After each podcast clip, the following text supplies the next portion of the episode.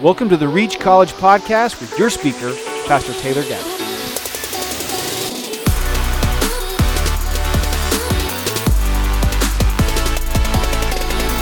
He's in opposition to God's plan right now.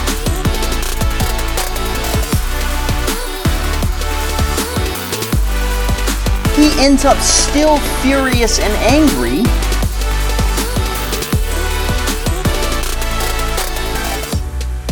Has anyone ever done one of those like uh, Spartan races or mud runs? No. Okay, there we go. Got a few. Yeah, when I was when I was in the military, one of my favorite things to do was obstacle courses. That's why I won't pay to do a mud run because I've done it for free. So, um, but uh, but that was actually one of my favorite things to do. Uh, I did a bunch of uh, really cool ones. I actually did a couple that I saw on TV as a kid like when I because I wanted to be in the military for a long time, and so I I remember watching a like a special forces documentary that talked about this obstacle course called Nasty Nick.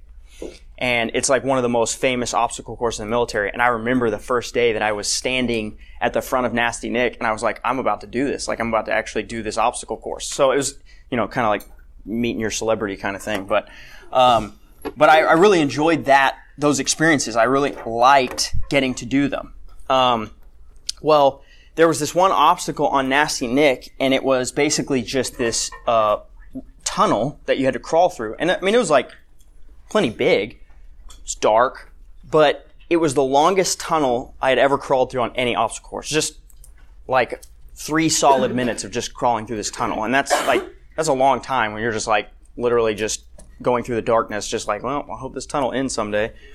And I remember that there was this weird thing that happened that I have never seen in a t- in a in an obstacle course before. I wasn't like I wasn't prepared for this. Eventually, the tunnel came out into like an open space that was still pitch black. Like I was still inside of something, and so I like I'm standing up. I'm not in a tunnel anymore, and I'm like feeling the walls, and I'm just like I I don't know where to go. And so finally, as I'm feeling the walls, I feel a second tunnel like not the one I just came out of. It's like slightly higher. And I'm like, okay, like I guess I'm supposed to go in this tunnel. And there's like a traffic cone in it. And I'm like, uh, all right, well, this is weird. So I get in this, this tunnel and I start crawling. And I've got a, I've got a helmet on and I'm like crawling through this tunnel. And as I go, the, the tunnel starts to get smaller. And as I keep going, eventually I'm literally on my like my belly and I'm like dragging myself through this tunnel and it's still getting smaller. And I'm thinking to myself, there are like, there are like bigger guys than me that have already gone through this obstacle. How did they get through this tunnel? And there's literally a guy behind me, like coming in behind me, just, and it, we're just crawling through this tunnel and it's just getting smaller and smaller. And eventually, finally, my helmet gets stuck. And I'm like, well, nobody can get through if the helmets are getting stuck. We're all wearing these helmets. And so I'm like, okay. So I call back to this guy and I'm like, hey, we're going the wrong way. Like clearly. I don't know what the right answer is because we were both in that same room that's just pitch black. There's only one other option, but this is clearly wrong. So he starts backing up. And then I go to back up and my belt buckle, my uniform belt buckle gets hooked on a rock. So I can't go backwards and I can't go forwards. I am stuck in the back of this tiny, tiny tunnel. And I'm like pancake. Like I can't even push up to get my belt over the rock. I'm pinned. And I start to panic. I'm like, I'm gonna die right here in this tunnel. There's only one person that knows I'm here. And so I, I sit there and then I thought to myself, you know what? No matter what is, like, no matter what is going to happen, if I freak out, I'm not gonna help. Like, I'm, it's not gonna get better. And so I sat there for a second and I'm like, okay, my only chance is to take the helmet off, go another two or three inches in and try to clear this rock going back. So I, I do that. I take the helmet off, I push myself in further, and then as I slide back, I like, like I can't, you know, I can't even like my elbows won't go up. That's how tiny the space is that I'm in. So I literally am having to like lift myself up and get my belt buckle over this rock, and then I grab my helmet and panic scurry all the way out of the tunnel. Now when I get all the way back to the open space, they have opened this hatch on the top and the sun is shining in and there is clearly a third tunnel that is even higher up And as soon as I step on the middle tunnel and look down the third tunnel, I can see the light at the end of the third tunnel that is the entr- the exit. And I'm like, huh. Pretty obvious option. If I had known there was a third, it was literally above my head. So I would have had to have been feeling the walls like this, right? So I couldn't see the third tunnel. I was blind to it. I couldn't see that it was clearly the way out because if I could have looked down it and seen the light, I'd have been good. Instead, I actually moved a traffic cone that in hindsight was there to stop me from climbing down that tunnel and climbed down the wrong tunnel all the way to the point where I was stuck. This is exactly how we act in our lives. Now, I want to say something. This is not a dating sermon. But this, in this particular passage on Judges, Samson is dealing with a relationship issue and so the analogy to your lives when it comes to dating is, is readily available. So there is going to be some reference to that. Because honestly, this is how we act in our lives. We find the, the person that we want. We ignore the traffic cone at the entrance and go, you know, clearly this, this is the right way. This is the way I should go. We pick that person we're blind to anything telling us to stop. And we go until we're stuck.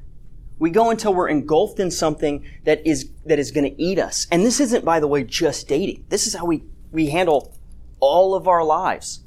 We're constantly ignoring God's signs to stop us from going away. And if we would just be able to look down the right tunnel, we could actually probably see this is a better way to go. The thing is, like, we don't even know that that one exists. We don't even know there's another option. We just look for what we want and we chase it until we're stuck. So, we're in a series on Judges. We're talking about Samson. we we saw last week his birth. Um, and the interesting thing about Samson is Samson is a judge with act- absolutely no desire to do what God has for him. He's, he doesn't care to judge uh, the people. He doesn't care to, to and what, and what do we know a judge is? A judge isn't just like a judicial judge like we see today. It's basically a deliverer. He's somebody who's supposed to bring deliverance to the people. And right now, they're being oppressed by the Philistines. But we notice that for the first time in the book of Judges, they're not crying out for deliverance because this is the status quo now. They're totally comfortable integrating and being a part of what the Philistines are doing, an idol worshiping pagan nation. They've stopped being the people of God, and even their judge doesn't seem to care. And we're going to watch as Samson finds his own way, as he is blind to what God is doing, as he literally m- removes any obstacles from what God is doing, and uh, as he gets stuck, as he gets hemmed up because of his own decisions and his own pride. So the first thing we see, I've called this, I've called this sermon, I know the way. Ultimately, at some level, all of us are still laboring under this idea that we know the way. That we know what we should be doing, the right way to go. And we're going to see Samson decide that he knows the way. And the first step in this is finding our own way. Samson is not even going to look for God's path. Look at verses 1 through 4. Then Samson went down to Timnah, and he saw a woman in Timnah, one of the daughters of the Philistines. So he came back and told his father and mother, I saw a woman in Timnah, one of the daughters of the Philistines. So now get her for me as a wife. But his father and mother said to him, Is there no woman among the daughters of your relatives or among all the people that you have to go take a wife from the uncircumcised Philistines? Yet Samson said to his father, Get her for me, because she is right for me. However, his father and mother did not, uh, um, sorry, his father and mother did not know that this was of the Lord. For he was seeking an occasion against the Philistines, and at that time the Philistines were ruling over Israel. Okay. Samson sees the woman he wants. I like I, I don't even need to like delve into that. That's literally how we treat everything. I mean, that's, that is how we treat dating, right? We see the person that we're attracted to and have decided, like this, per- and, and a lot of times it just takes them being in the right setting. Like if I see the person I am attracted to and they're in church, bam, it's settled. Like, like that, that's it. right? But the reality is that is not the way that God has for us to find what he has for us, right? Now, that Samson sees a Philistine woman. We know right off the bat that that's not what God has for him because God does not have for his people to intermarry with these pagan, uh, with these pagan uh, groups that they should have already killed off and removed from the land. Right? So he's automatically not supposed to be doing this. And his parents have an interesting response. First of all, Samson goes to his parents and he doesn't say, Hey, help me out on this. Help me think through this. What, what should I be doing? What should, no, he goes and he says, I saw her. Go get her. This is what I want. She's right for me. He's already made a determination. You know that God puts authorities in our life for a reason? They're designed as safeguards. They're supposed to help us steer away from pitfalls and bad options. And if you are the kind of person that's walking around with no authorities in your life, you are headed for some pitfalls. You're headed for some real problems. So Samson just says, no, this is what I want. This is it. She's the woman for me. She's right for me. And then, uh, what is his parents' only objective, uh, objection? They pay attention to what they're objection, objecting to. They say the uncircumcised Philistines. They're not actually worried that she's not an Israelite. They're worried that, that this, this particular group, the Philistines, because they weren't technically like Canaanites, they were an inferior race in his parents' eyes. So this has everything to do with just, I mean, you could do better than that. Like you, you don't have to marry this woman. Like they're not even suggesting it for righteous reasons or for following God or because she's a pagan idol worshiper. They're just saying, really a Philistine? I mean, come on. Right? And that's about it. So even this, what, what should be his God-given authority in his life as parents who, who should steer him to right actions, they don't even do that. Why? Because the status quo in Israel has become coexistence. They are coexisting with sin, with idols, with pagans. Are you coexisting in your life with sin? Because it will swallow you up. It will change you to be like it. You can't coexist with sin. It has to be completely eradicated, completely removed from your life. Samson was dedicated before birth to be the judge, to be a Nazarite, which means he should be attacking the Philistines, not getting married to them. Well, here's the reality. If you've become a Christian, God has for you to, to fight sin, to rid the world of the devil's work, and not join with it, not intermingle with it and play with it. And the only justification is, this is right for me. That's the epitome of what we do when we find our way. We say, this is right for me. This is what seems right. I saw it. I liked it. It must be the right answer. Why are we determined to be smarter than God? Like, why are we determined to say, like, I know what's best for me at all times.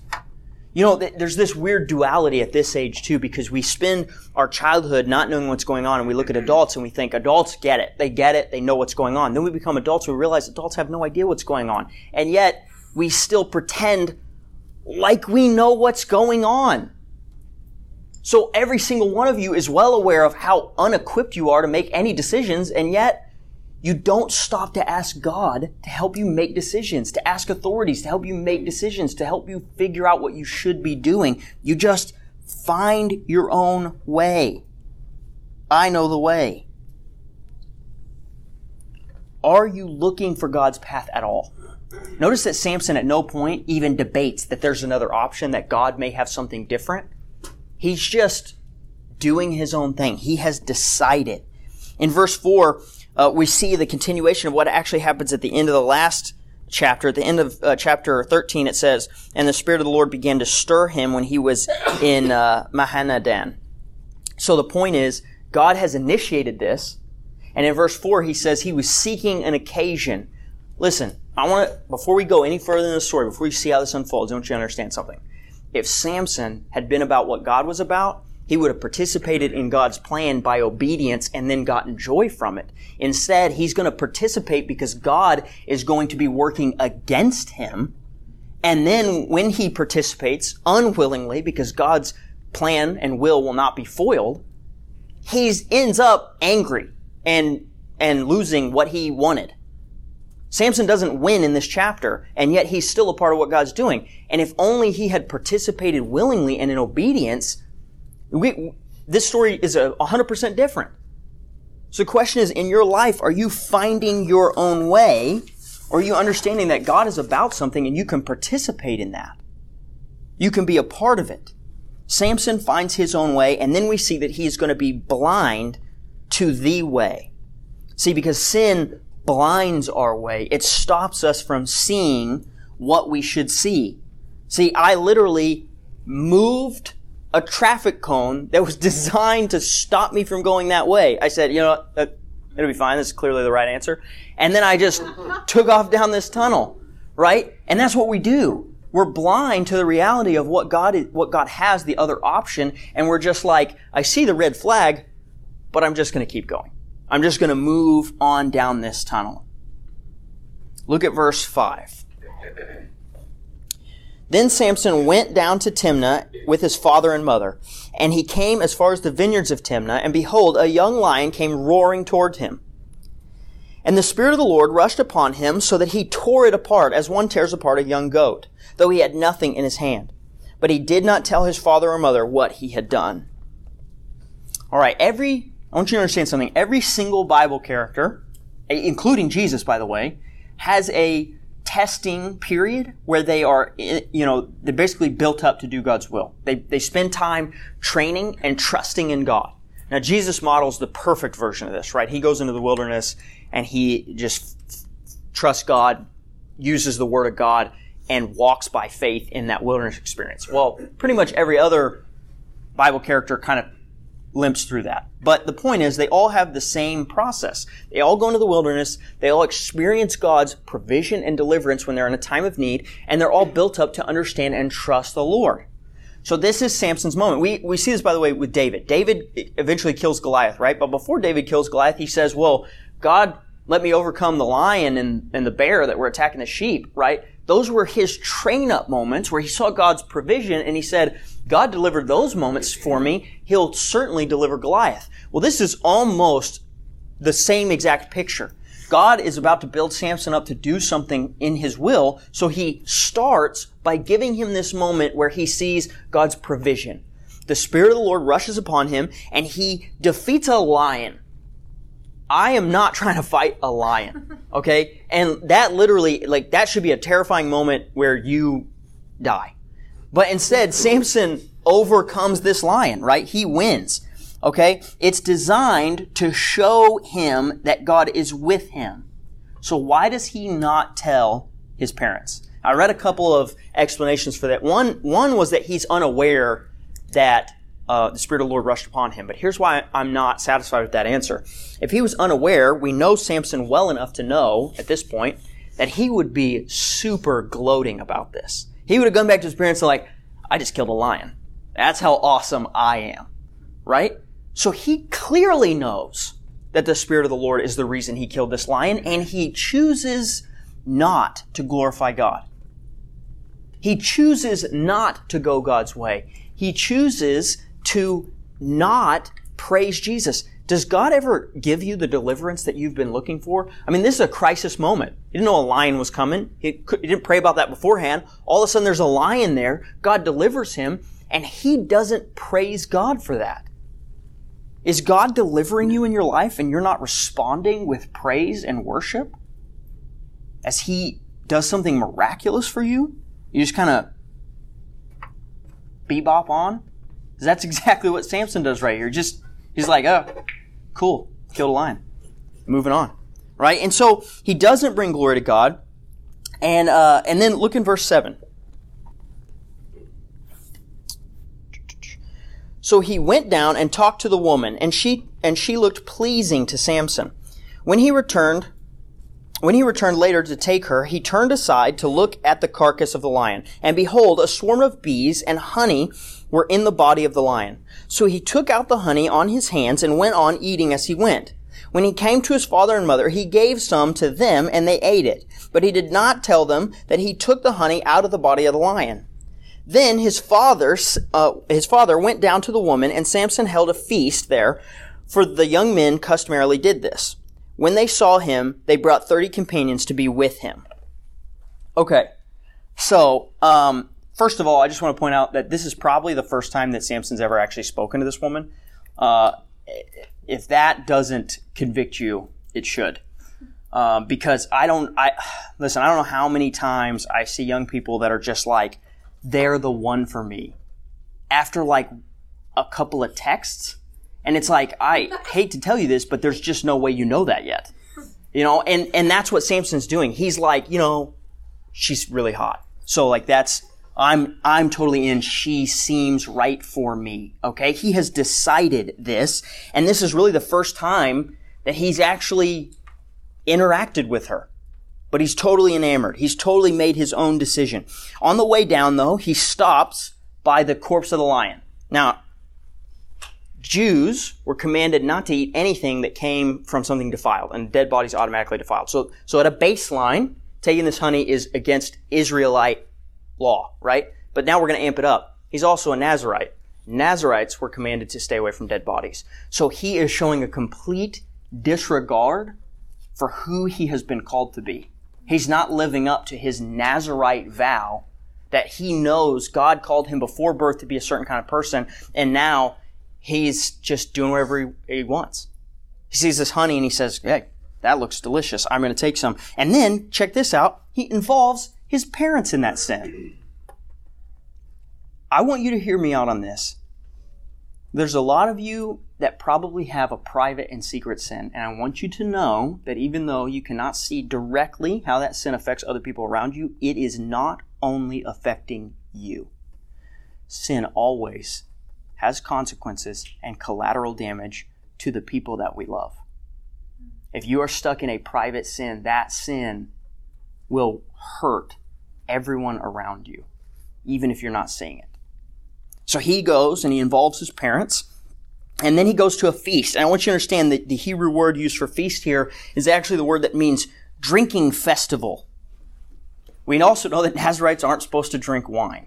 So this is two strikes. He's already broken two of the three things that Nazarites are commanded not to do. He does not care about God's plan. And then he's given 30 companions. These are Philistines. Um, I read something that said these, these are probably guards because the Philistines were, you know, they're, they're somewhat afraid of him or whatever. I don't know how accurate that claim is. I will say this. If nothing else, it shows a complete integration of the judge, the person called by God in this moment, with a pagan nation. He's taking part in their customs. He's got their companions. Notice there's no Israelite companions there. He is totally engulfed in this pagan and evil culture, right? And those are the people that are with him at this wedding. Uh, and then, and then let's look at verse 12. Then Samson said to them, Let me now propose a riddle for you. If you actually tell me the answer within the seven days of the feast and solve it, then I will give you thirty linen wraps and thirty outfits of clothes. But if you are unable to tell me, then you shall give me 30, uh, 30 linen wraps and 30 outfits of clothes. And they said to him, propose your riddle so that we may hear it. So he said to them, out of the eater came something to eat, and out of the strong came something sweet. But they could not tell the answer to the riddle in three days.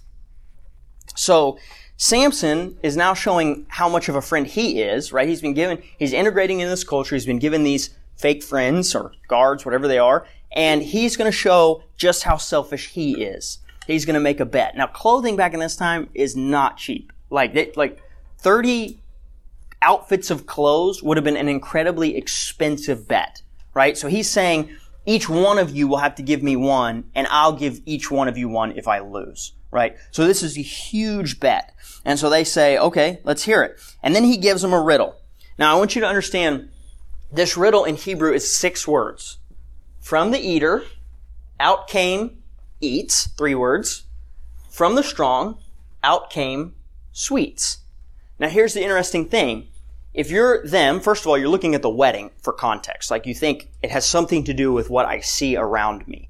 But we know already that the eater should be strong and that eats should be sweet, but how on earth is the strong eater the one producing the sweet eats? That's the riddle. That's what they don't understand. And again, they're looking around at the wedding and they're like, well, he's strong, but he's not giving us food. But I don't understand. Like they, they, they can't figure this out, right? Now we have the background, so we know exactly what he's talking about, right? But to them, this would have been virtually an unsolvable riddle. Here's what I want you to notice. Samson is totally blind to what God is doing right now. God is providing a way for there to be a contention and a provocation and there to be judgment brought down on the Philistines by Samson, but Samson doesn't see this. Not only does he not see it, but he's actually leading other people to sin. I think back to that tunnel and I feel so bad for the guy that crawled down there with me. That guy was like, well, he's going down there, must be the right way to go. Right? That's what we do when we sin. We take people the wrong way. And that's exactly what Samson's doing right now. He is the smartest person around. Right now, he is in control of the situation. He is outsmarting everybody. And what does the Bible say about pride? That it goes before the fall. That God opposes the proud. And we're going to see God oppose Samson. See, as I crawled down that tunnel, it got smaller and smaller and smaller, and honestly, I should have taken the cue way before I actually got stuck. But I said, this, this has got to be the right way. I'm going to keep crawling. And I didn't even try to go back until I got stuck going forward. And then I was so far down, I got stuck trying to go backward. It was a bad situation because our pride, our sin, it doesn't just lead us the wrong direction, it binds us there. It tries to hold us down and stop us. So now we're going to see the binding of our way. Samson is about to get stuck. Look in verse 15. Then it came about on the fourth day that they said to Samson's wife, Entice your husband so that he will tell us the riddle, or we will burn you and your father's house with fire. Have you invited us to impoverish us? Is this not so? So Samson's wife wept in front of him and said, You only hate me and you do not love me. You have proposed a riddle to the sons of my people and you have not told it to me. And he said to her, Behold, I have not told it to my father and my mother, so should I tell you? However, she wept before him for seven days while their feast lasted, and on the seventh day he told her because she pressed him so hard. Then she told the riddle to the sons of her people. In this portion right here, we're seeing every single character in the story do the same thing. Samson has gone his own way and is taking control. The Philistines go their own way to take control and they resort to violence. They say, We're going to kill you and your whole family if you don't fix this. And then even the woman, she resorts to manipulation to what? Take control. Every single person in this story knows the way. They know what's right for them. They know what's best for them. They're doing it their own way. No one in this story is submitting to God. No one in this story is looking for what God is doing. They're all just taking control. And the sad part is the judge looks the same as everybody else. No one in this story is living up to what God has called all humans to live up to, which is submission to Him, obedience to Him, humility. Guys, you should love and protect the woman that God gives you. You should lead her towards Christ likeness. Samson is not doing that for this woman, even a little bit. Girls, you should respect and support and push the man that God gives you towards Christ likeness. That is not what this woman is doing right here. She is nagging. She is selfish. She's deceitful. She betrays her own husband. I want to point out this is not who God gave either of them. Clearly. They chose who was right for them, and now they're all suffering the consequences. She has her life and her family's life under threat, and he gets betrayed by his own by his own fiance. Look at verse 18. So the men of the city said to him on the seventh day before the sun went down, What is sweeter than honey, and what is stronger than a lion? And he said to them, If you had not plowed with my heifer, you would not have found out my riddle. Okay, I just want to start at the end there. Um, calling your wife a cow is as insulting in Hebrew as it is in English. So that's not, that's, that is exactly what I'm talking about. Samson is not a good man. He is not loving his wife. He is not putting her first. Um, there's no there's no weird linguistic trick there. It's literally he just calls her a cow. So it's as it's as bad as it sounds. Okay, all right. But let's back up. Their response is their response is what is sweeter than honey, and what is stronger than a lion. So what is sweeter than honey? Than the eats, right? What is sweeter than honey? And what is stronger than the eater, than the lion? Okay, now here's the interesting part of this. You have to see how that these two phrases are designed to be answered. This question, what is sweeter than honey, should come out to, I don't know, what is sweeter than honey? But what is stronger than the lion? Clearly Samson is, because he ripped it apart. They know the whole story. They're saying, what's sweeter than honey? What is stronger than the lion? Clearly you are, and you're also sweeter than honey. You told your wife everything. You buckled. Some strong man you are. Couldn't even stand up to a woman. This is an incredibly insulting and cutting response. They are making fun of him because, yeah, that's right. You buckled to your wife and she betrayed you. We now know everything. That response is very intentionally designed to embarrass and shame him. I want you to understand something. Being stuck at the end of that tunnel was an incredibly embarrassing and stupid moment in my life. When we sin and we go our own way, we get stuck in something that is stupid and embarrassing. We are bound to the dumbest things that we could ever have found instead of finding freedom in Christ, instead of going out the right tunnel and finding the exit and being in the light again, we get stuck. We get bound and we get embarrassed. God opposes the proud. You know, the Bible says that those who exalt themselves will be humbled. This is what that looks like. This is the moment that someone who has chosen to be proud is embarrassed beyond belief in front of everyone because God is opposing him. He's in opposition to God's plan right now. Look in verse 19. Then the Spirit of the Lord rushed upon him, and he went down to Ashkelon and killed thirty men, uh, and killed thirty men of them, and took what they were wearing, and gave the outfits of clothes to those who, who told the riddle. And, and his anger burned, and he went up to his father's house. But Samson's wife was given to his companion who had been his friend. Right. That's the right response. Listen, I want you to see something. God's will got accomplished. The, the Ashkelon is a fortified Philistine city.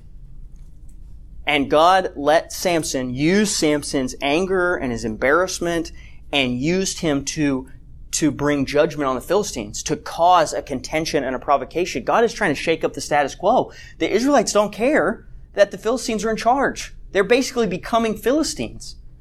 So God sends uh, Samson in this moment where he's been humbled, defeated essentially, and he sends him in his anger and he begins to bring the judgment that, that Samson was always called to on the Philistines. And notice what Samson gets out of it. He ends up still furious and angry, and he doesn't even get the girl that he has had his sights on this entire time. She gets given away to a Philistine. No joy for Samson because he is trying to solve his own problem. And God's sovereign, so God is using this to his will. Let me ask you something. Are you angry all the time? This is how I live my life. Before I figured out that this was, that that this entire life is about loving God and loving others, I was angry constantly because I was constantly fighting for control. I was constantly trying to get my way. And when it didn't work out, it, it made me angry. Now, someone in here is going, ah, that's not me. No, you're the opposite. You're the person that is always woe is me. Well, nothing ever works out the way I want it to anyway, so I just won't try. That's no less prideful. It's the exact opposite response of the same root motivation.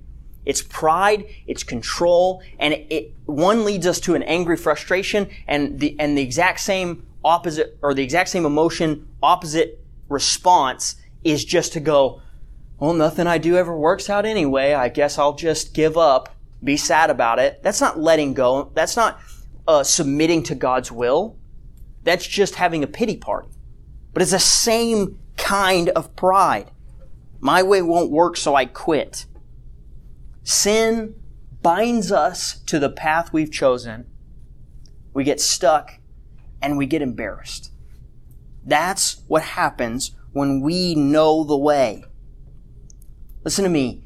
You don't know the way.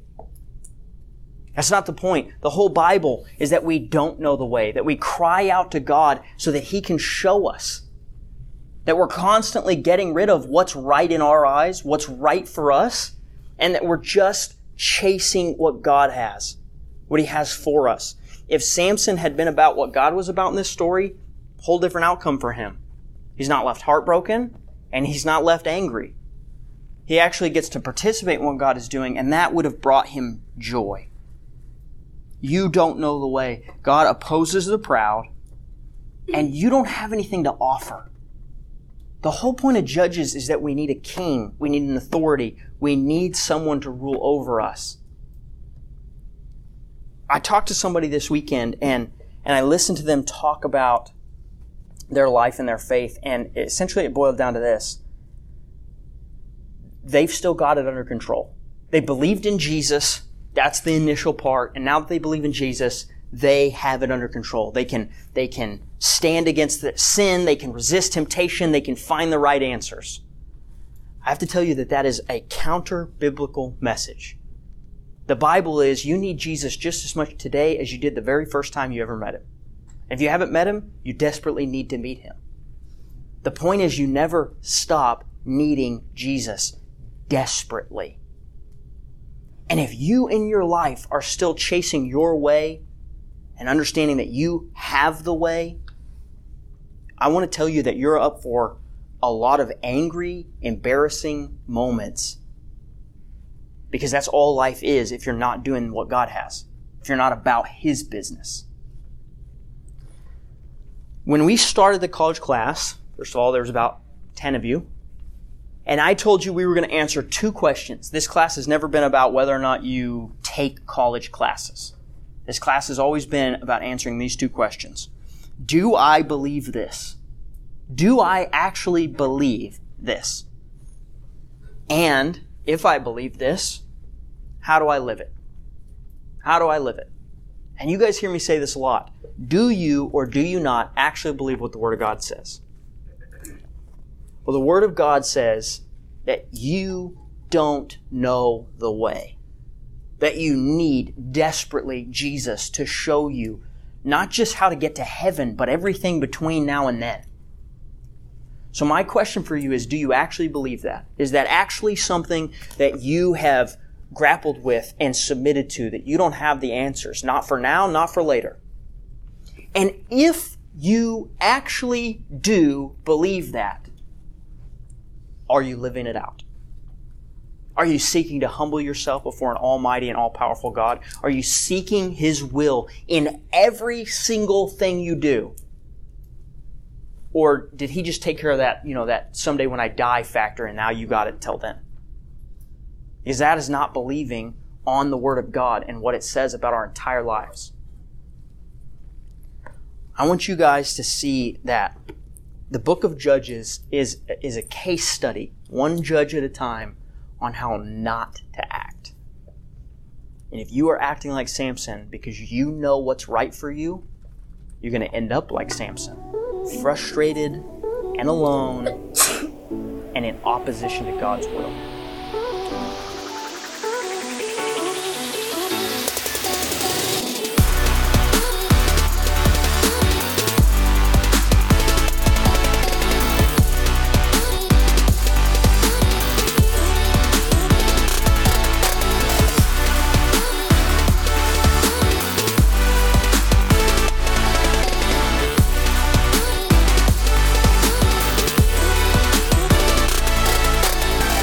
Hey guys, this is Philip Jackson, pastor to young adults at Evergreen Baptist Church. I want to invite you to come to Reach. We meet every Tuesday night at 7 p.m. at Evergreen Church in South Tulsa, just east of Mingo on 111th Street. The mission of Reach Tulsa is to cultivate a young adult community that's defined by real transformation and the sincere pursuit of a godly life through training in biblical disciplines, personal development, and intentionally transitioning into independence as mature members of the body of Christ. If you enjoyed this episode, please be sure to like and subscribe to our content. We're available on Spotify, Apple Podcasts, and wherever you find your favorite podcasts. Reach Young Adult Ministry is a part of Evergreen Baptist Church in Tulsa, Oklahoma. For more information and additional lessons, please visit our website, evergreenbc.org.